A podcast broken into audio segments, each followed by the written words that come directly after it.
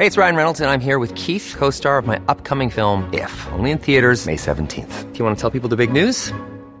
All right, I'll do. Sign up now and you'll get unlimited for $15 a month in six months of Paramount Plus Essential Plan on us. Mintmobile.com slash switch.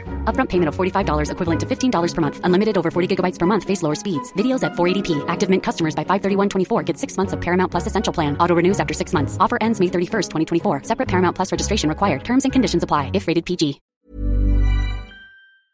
My business used to be weighed down by the complexities of in-person payments. Then, Stripe Tap to Pay on iPhone came along and changed everything. With Stripe, I streamlined my payment process effortlessly. No more juggling different methods. Just a simple tap on my iPhone and transactions are complete. What's truly remarkable is how Stripe caters to all my customers' preferences. Whether they're using cards, Apple Pay, or other digital wallets, Stripe ensures a smooth checkout experience every time. Setting up Stripe was a breeze, taking just minutes to get up and running. From local markets to global retailers, Stripe helped me expand my reach and grow my business with ease. To learn how Tap to Pay on iPhone and Stripe can help grow your revenue and reach, visit stripe.com slash tap iPhone. Daily Tech News Show is made possible by its listeners. Thanks to all of you, including John and Becky Johnston, Chris Beneteau, and Steve Iadarola. Coming up on DTNS, 3D scanning is saving art and architecture from war and disaster, plus what computer vision is good for, and five ways to get around government internet shutdowns. This is the Daily Tech News for Friday, May 6th, 2022 in Los Angeles. I'm Tom Merritt. And from Studio Redwood, I'm Sarah Lane. And from Columbus, Ohio, I'm Rob Dunwood. And I'm the show's producer, Roger Chang. I like to say uh, we are optimistic without being hype, but we are skeptical without being overly negative. That's that's us. We just we just bring it right down the middle for you, like a fastball of tech news. Want to be extra? Go somewhere else. Yeah, yeah, there's plenty of places for that. We're here for the rest of y'all. Let's start with a few tech things you should know. Bloomberg sources say that the Chinese central government ordered government agencies and state backed companies to replace foreign PCs with domestic alternatives within the next two years. The government reportedly estimates this will replace 50 million PCs used by the central government. The policy will eventually apply to provincial governments as well. Zelda Ocarina of Time is among the 2022 World Video Game Hall of Fame inductees. Ms. Pac Man finally got the nod as well. Dance Dance Revolution uh, and Sid Meier's Civilization. Those are also the other additions to the Strong Museum's Video Game Hall of Fame. NVIDIA agreed to a settlement with the U.S. Securities and Exchange Commission, agreeing to pay $5.5 million to settle charges did not properly disclose that crypto mining was a significant element of its gaming business. The charges date back to NVIDIA's fiscal 2018, when NVIDIA did not disclose to investors its gaming revenue growth was partially driven by crypto mining. I mean, we, we called it gaming, but I think everybody yeah, that didn't work. Uh, the UK government said its digital markets unit regulator will be given the power to fine large tech companies up to 10% of global turnover if they are found to engage in predatory practices. In addition, the Department for Digital Culture, Media, and Sport said it will be able to fine tech companies additional daily penalties of up to 5% of turnover for continued offenses, with senior managers also facing civil penalties. Now, it's not clear when the government will introduce the legislation necessary to enforce those changes, but they've got the plan when it happens. Microsoft began testing a controller bar in Windows 11, which uh, Windows with Windows Insiders, letting users see and launch the three most recently played games. Users launch the controller bar through the Xbox button on a controlled uh, on a connected controller, rather, letting them launch a game without having to reach for a keyboard and a mouse. So that's nice. All right, uh, let's talk about the government shutting down your internet. Oh gosh. Okay, let's do it. It used to be that a government shutting down internet access was a pretty extreme move, usually taken in times of severe upheaval. But the practice has become more and more common, being used during elections, student exams, etc. Sometimes it's the whole internet. More often, and on a longer term basis, it's blocking certain services. Rest of World has an article about the steps that you can take to get free information if you, that service might be affected for you.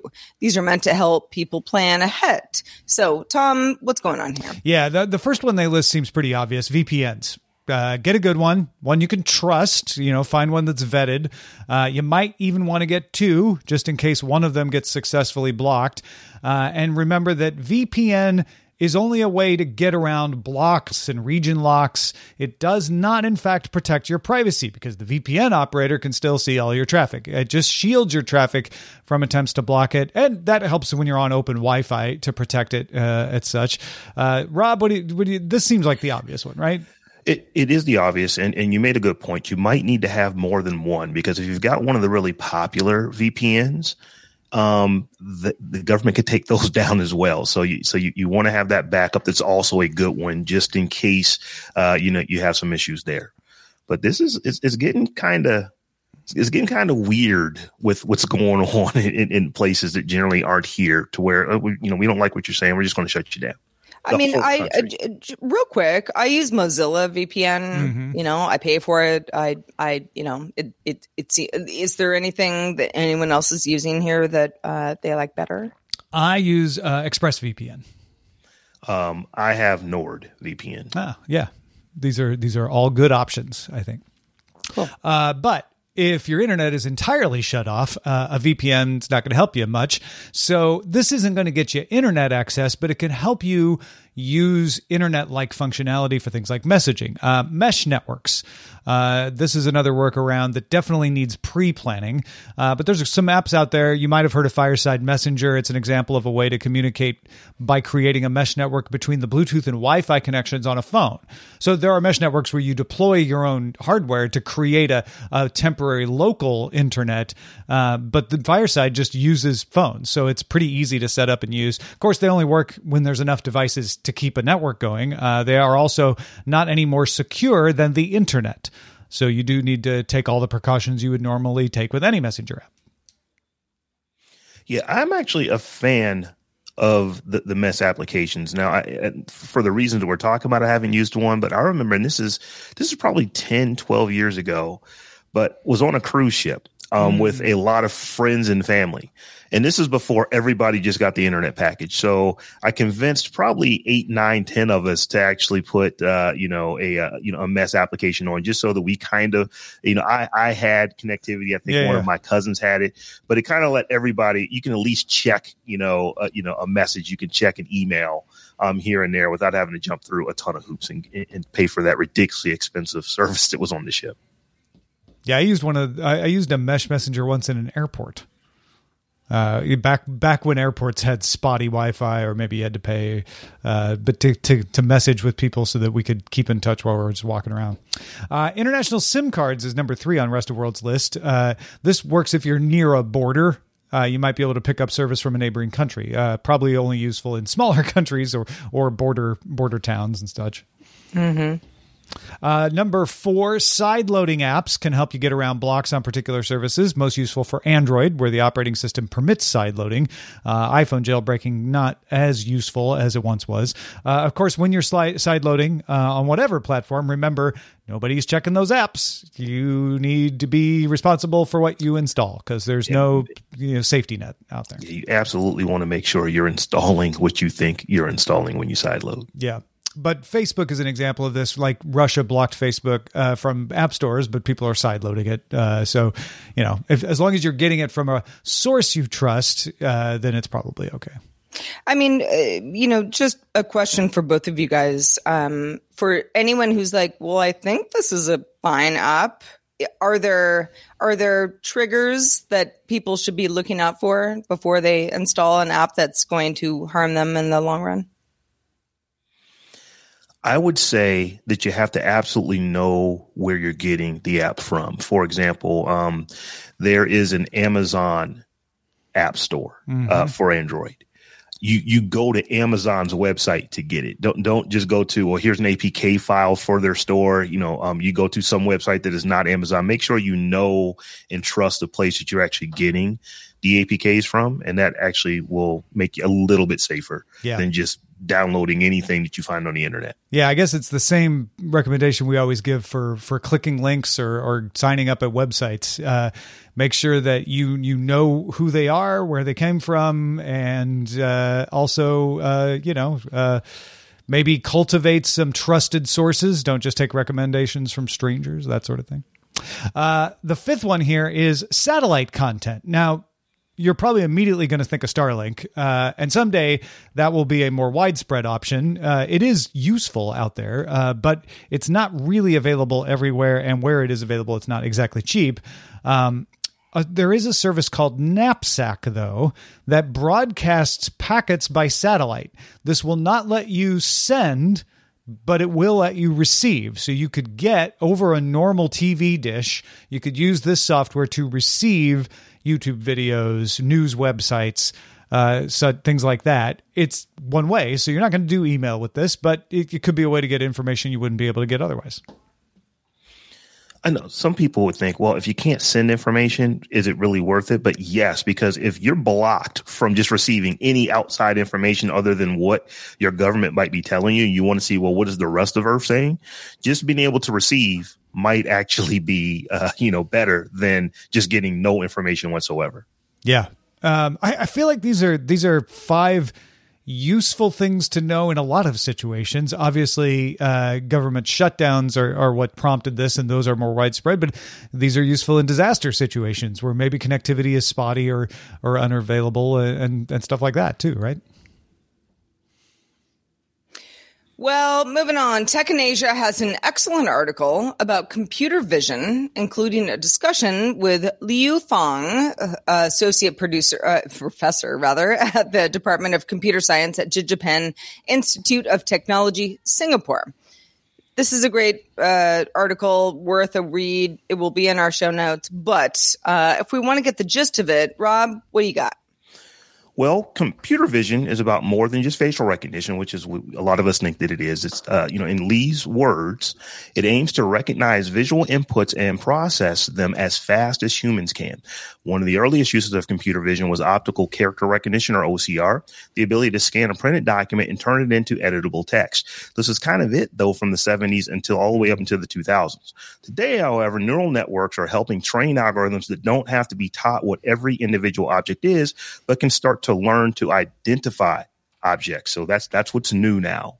Okay, so so uh, intriguing. Do we have examples of this? So if you think about like you know doctors and they're identifying things in MRIs from medical imaging, MRIs, ultrasounds, uh, CT scans, uh, you, it can be used for security. So we initially think just looking at people, um, but no, you can use it to actually count people, uh, and then actually do things like not just realize how many people are in a place, but did someone leave a bag? Did they leave a backpack? Those kind of things.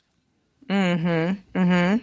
Oh, and also autonomous cars. There's all kind of work with autonomous cars to where uh, it's just not using uh, lidar and radar to recognize that there is an object in front of you. It's actually using the cameras to determine what the object is, and then you may be able to use uh, some of that neural network uh, and some of that AI learning to say, well, this is a deer as compared to a pothole. How mm-hmm. do we effectively handle those situations differently?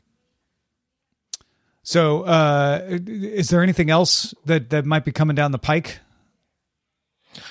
Well, um, you know, Lou expects that we will lead to other applications. So computer vision could help realistically create virtual items from VR and AR rather than 3D items, all having to be slightly cartoony.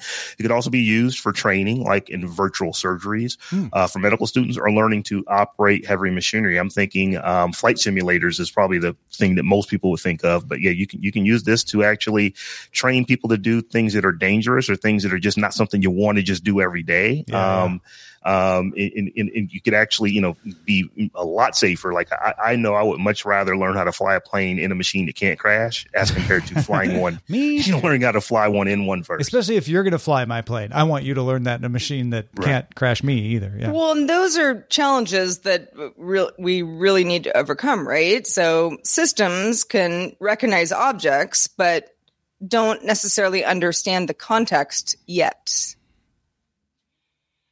So that's right. Um, you know, some of this can be overcome, however, by combining systems like natural language processing. Um, you know, for context, uh, for example. So when you're actually just taking, well, here's what the thing is, but you're going to use. Like once again, you go back to these neural networks, and it actually, you know, pairs the two together. So these systems are figuring out what something is as compared to just just there's something there. Yeah, uh, and there's also things like processing power, uh, still a limit to how far they can progress. Uh, there's also not enough people working in the field. Uh, Asia Pacific alone is going to need 47 million more qualified tech workers by 2030 than it's on pace to have. So you have governments like Singapore rolling out programs to encourage training of talent uh, in the AI space. Uh, I, I like this article a lot simply because it points out that computer vision is something that is more than just the headline of facial recognition or Tesla car couldn't tell a bridge from a white wall, uh, you know that that or a truck from a white wall, that that sort of thing, and it, and it, and it puts it in context and shows we are making progress. These are the things that we'll be getting better at. This is what the limits are to it, and I, I think that's important in evaluating all these things where people are like, do I want computer vision to do anything? Yeah, you do. You you want it to be able to to help a doctor more quickly identify a tumor. You you want it to be able to help train people to more safely operate uh, equipment, like Rob was was saying. Uh, so so it's a matter of developing it responsibly, right? Yeah, when you think about like medical imaging, um, computers are way better at recognizing stuff and they're i mean they're much more effective if you think about how this stuff works every time it sees a new scan is never going to forget that scan and it can it can instantaneously compare that to every other scan that is seen. So mm-hmm. when you're thinking about a doctor and we, we, definitely want doctors to look at it and to say yes this is you know what the computer is telling me is what i think this is. But a human just can't process that amount of information. So you know for, just in just in the medical space these things are way more accurate and, and becoming more and more accurate every day and they really can lead to better diagnoses. Yeah I, I, I won't overshare, I promise. But uh, uh, went to the doctor yesterday for just my regular, you know, annual checkup, and she was like, "I'm not an expert enough on this. It could be fine, but maybe you should have a specialist look at it." So I went to a specialist this morning. The specialist was like, "Been there. I think that's fine. Let's check back with you in six months." I would very much have liked a diagnostic aid to tell my physician yesterday, like, oh, yeah, that's probably not a big deal. Maybe check back in six months versus having to drive all the way back and, you know, go through the procedure again, so to speak. And definitely the other side of it, your primary didn't even think that there was anything wrong, didn't tell you to go look at a specialist, but the AI would have caught it. Yeah, that, yeah. that's that's equally that maybe the AI would have been like maybe take a double check at this one. Yeah, right. yeah, absolutely. Well, and and I mean, it's even it's even sort of like, you know, a doctor saying it's probably nothing. And you kind of go like, good, great. I want it to be nothing. Yeah. But an AI to say, no, nah, we got to do this test. Mm-hmm. That, that is, that is helpful. Yeah. For a lot of folks, because I think, um, I think in many cases, humans want other humans to feel, you know, sure you and secure. Yeah. Yeah. And, you know, we're good. We're good. Nothing's wrong. But. And it can help avoid, you know, invasive test procedures sure, that, that, that, have risks of their own, right? So, mm-hmm. yeah. Uh, well, folks, uh, we are looking for ideas of guests to have on the show, maybe from other podcasts uh, or other shows uh, that might expose our show to, to new audience. So let us know who you like out there. Check out our guest survey. You can put in your recommendations at dailytechnewsshow.com slash survey. Go do it now. Ryan Reynolds here from Mint Mobile. With the price of just about everything going up during inflation, we thought we'd bring our prices down. So to help us, we brought in a reverse auctioneer, which is apparently a thing. Mint Mobile unlimited premium wireless. Ready to get 30, 30, bit to get 30, bit to get 20, 20, 20, bit to get 20, 20, bit to get 15, 15, 15, 15 just 15 bucks a month. So, Give it a try at mintmobile.com/switch. slash $45 up front for 3 months plus taxes and fees. Promo for new customers for limited time. Unlimited more than 40 gigabytes per month slows. Full terms at mintmobile.com. The Claude 3 model family from Anthropic is your one-stop shop for enterprise AI. With models at every point on the price performance curve, you no longer have to make trade offs between intelligence, speed, and cost. Claude 3 Opus sets new industry benchmarks for intelligence. Sonnet strikes the perfect balance between skills and speed, and Haiku is the fastest and lowest cost model in the market, perfectly designed for high volume, high speed use cases. Join the thousands of enterprises who trust Anthropic to keep them at the frontier. Visit anthropic.com slash Claude today. My business used to be weighed down by the complexities of in person payments. Then, Stripe Tap to Pay on iPhone came along and changed everything. With Stripe, I streamlined my payment process effortlessly. No more juggling different methods. Just a simple tap on my iPhone, and transactions are complete. What's truly remarkable is how Stripe caters to all my customers' preferences. Whether they're using cards, Apple Pay, or other digital wallets, Stripe ensures a smooth checkout experience every time. Setting up Stripe was a breeze, taking just minutes to get up and running. From local markets to global retailers, Stripe helped me expand my reach and grow my business with ease. To learn how Tap to Pay on iPhone and Stripe can help grow your revenue and reach, visit stripe.com slash tap iPhone. Vice Media is partnering with Blue Shield Denmark and the Danish UNESCO National Commission on a project called Backup Ukraine. Tom, I know you've looked into it. So, how does this all work? Yeah. So, uh, the the announcement from Vice is that they are working to coordinate volunteers to use the Polycam app to scan objects into a 3D model that then can be stored in the cloud. Uh, they're they're encouraging people to sign up for an official organization. They say don't go into dangerous areas to do this, but if you can safely do it and you're part of an organized crew that's allowed to be in these places, uh, we'll store it in a place that can't be destroyed. Uh, data centers are at risk in Ukraine. Polycam uh, does polymetric scanning using a phone's LiDAR scanner as well as the camera. Uh, it's being used for things like sculptures, monuments, buildings. Uh, there are also bed people's bedrooms you know just for history. Uh, there's sl- a sleeping dog uh, that's very cute uh, and good good to, to see. Uh, these are all available online right now. Uh, you can go check them out at poly.cam uh, the scans may be useful in reconstruction and restoration uh, for you know buildings and sculptures. Uh, probably not for the dog. Uh, in some cases, they would be good for creating replicas of if an item was totally destroyed. And Polycam isn't new, right, Sarah?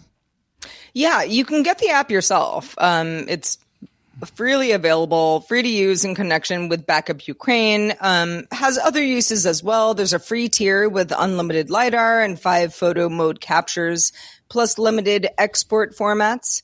If you want to pay $7 a month or $55 a year, you can get 150 photo mode captures and all export fo- formats. But um, it, you know, in the in the example of Ukraine, which is obviously a, a, very interesting example, this isn't the first place 3D scanning has been used for preservation. Yeah, that's right. 3D scanning uh, has been used for historical preservation for a while now. Uh, there's a company called Creaform that touts working with a city in Hungary uh, they wanted to scan this historic mansion before they began the restoration so they could preserve how it looked before the work was done and then be a benchmark during the restoration itself.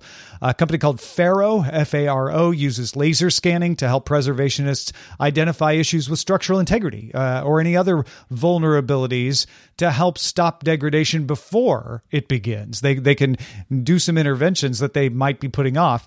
Uh, it can also be used to modernize buildings without compromise. Let's say you want to add air conditioning uh, to a building. It can help you figure out where best to put it. Uh, in fact, a five day scan of Notre Dame uh, Cathedral was done in Paris in 2010. And that was incredibly useful after the fire in Notre Dame in 2019. It is proving essential in helping the restoration there. Uh, and it's being used as a preventative measure. In Ho Chi Minh City, Vietnam, uh, the government commissioned scans of the Saigon Opera House just in case anything were ever to happen to it. A company called VMT Solutions scanned that as well as other buildings in the city, including City Hall. So we're not just talking about physical items, we're talking about preserving digital records. So, uh, in wartime, natural disaster situations, servers might be destroyed without backups and records could be lost. Yeah, the Washington Post ran a story April 8th uh, about librarians racing to store digital archives on servers outside Ukraine. Uh, again, this is this is why uh, Polycam is offering to store in the cloud because data centers are under threat. So about 1300 people or so, uh, including volunteers and children children, but a lot of librarians have been coordinating over Slack and other software to back up everything from census data to basket weaving instructions. Uh, that effort is called Saving Ukraine Cultural Heritage Online. Uh, which turns into the acronym SUCHO, S U C H O dot org.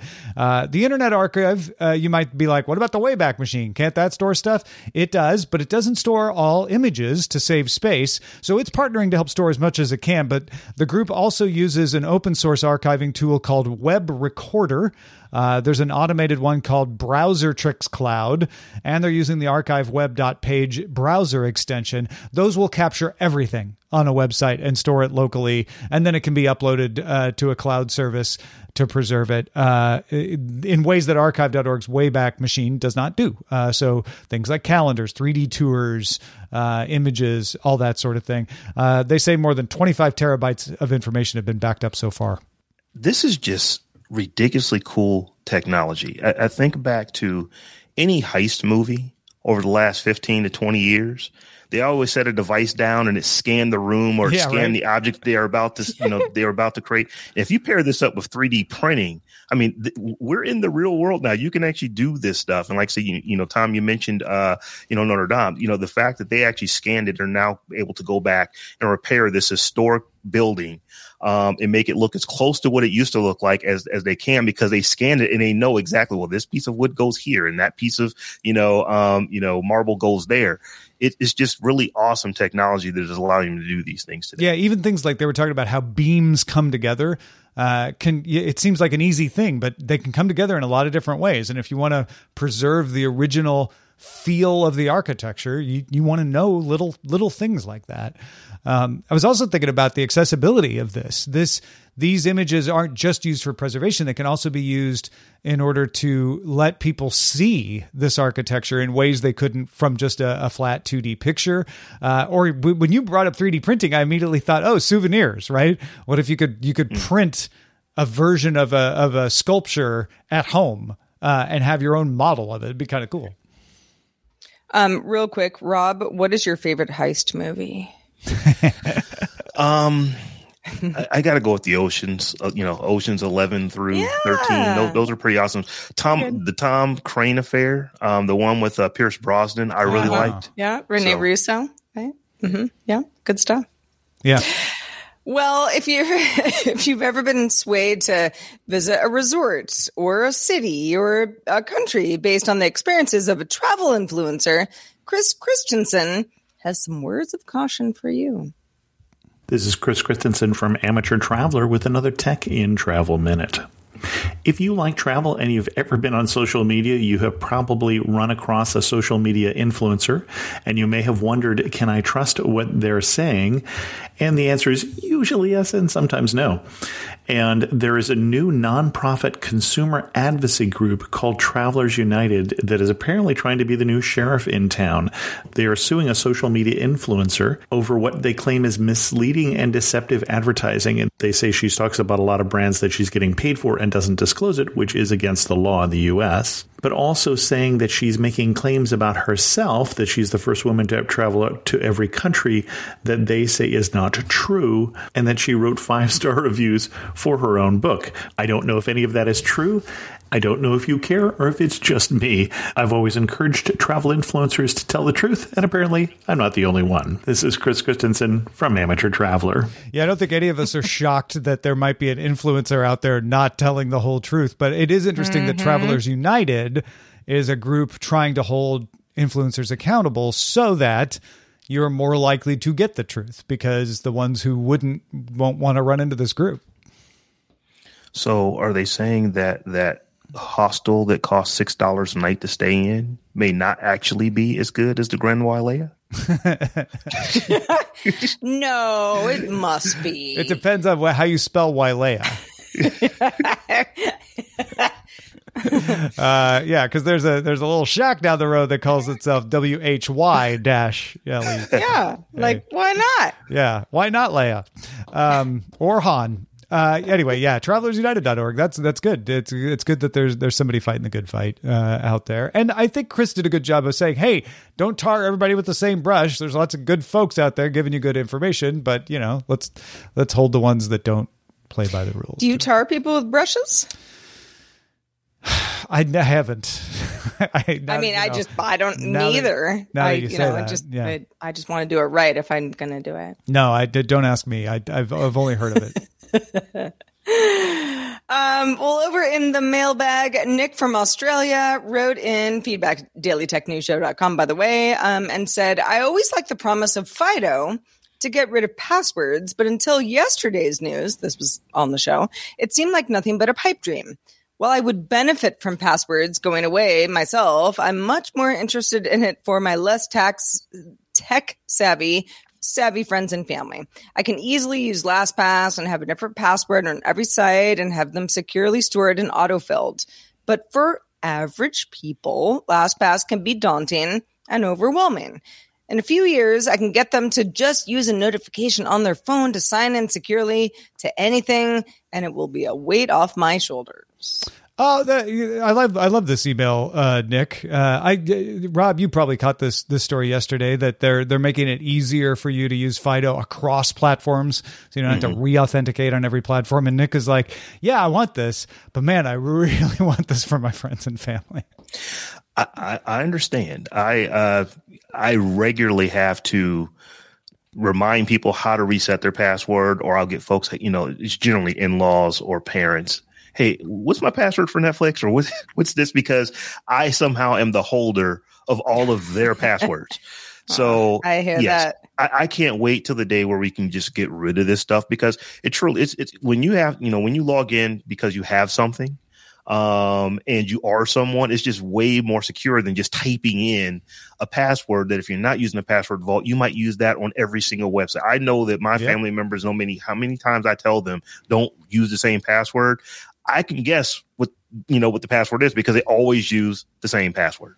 So And the hang up with multi factor authentication has been people not wanting to go to the trouble because you have to set it up and then it's a second step when you log in. Where mm-hmm. and what this does, what Fido does, you know, in short, again, we have a whole no a little uh, more episode if you want to get the details, but in short, it does the multi factor authentication for you so that all you have to do is be like, oh, I have the thing and have I'm the thing. doing the thing. So, yes, let me in.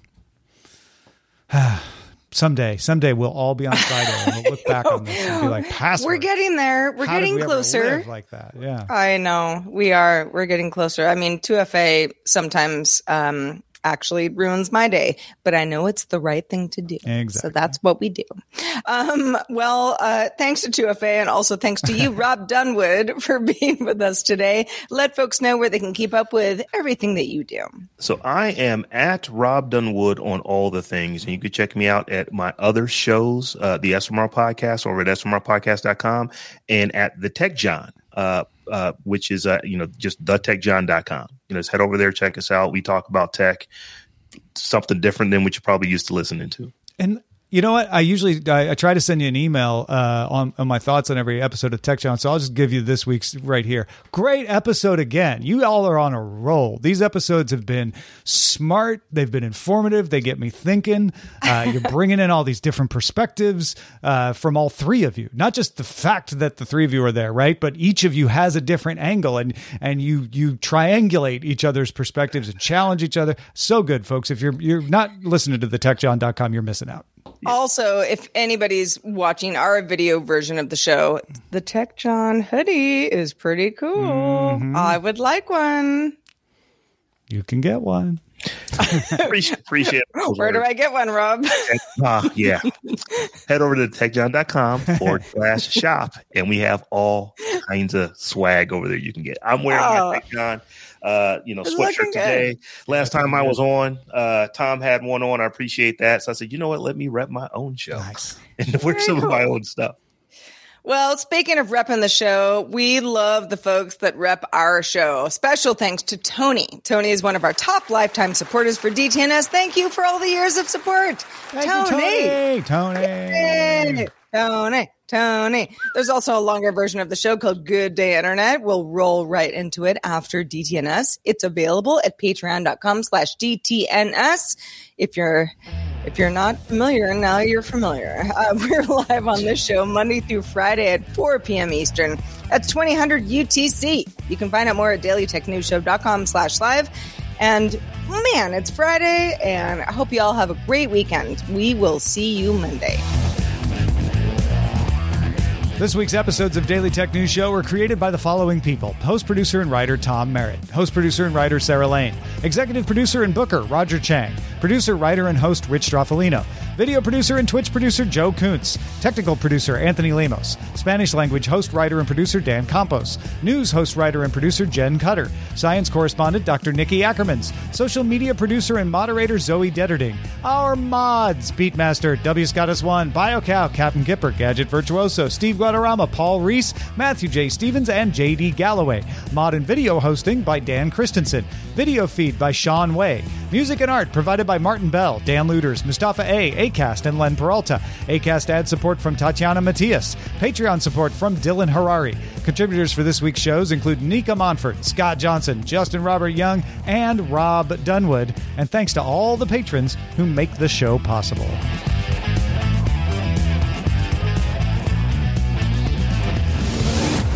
This show is part of the Frog Pants Network.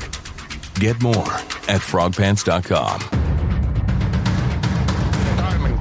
hopes you have enjoyed this program.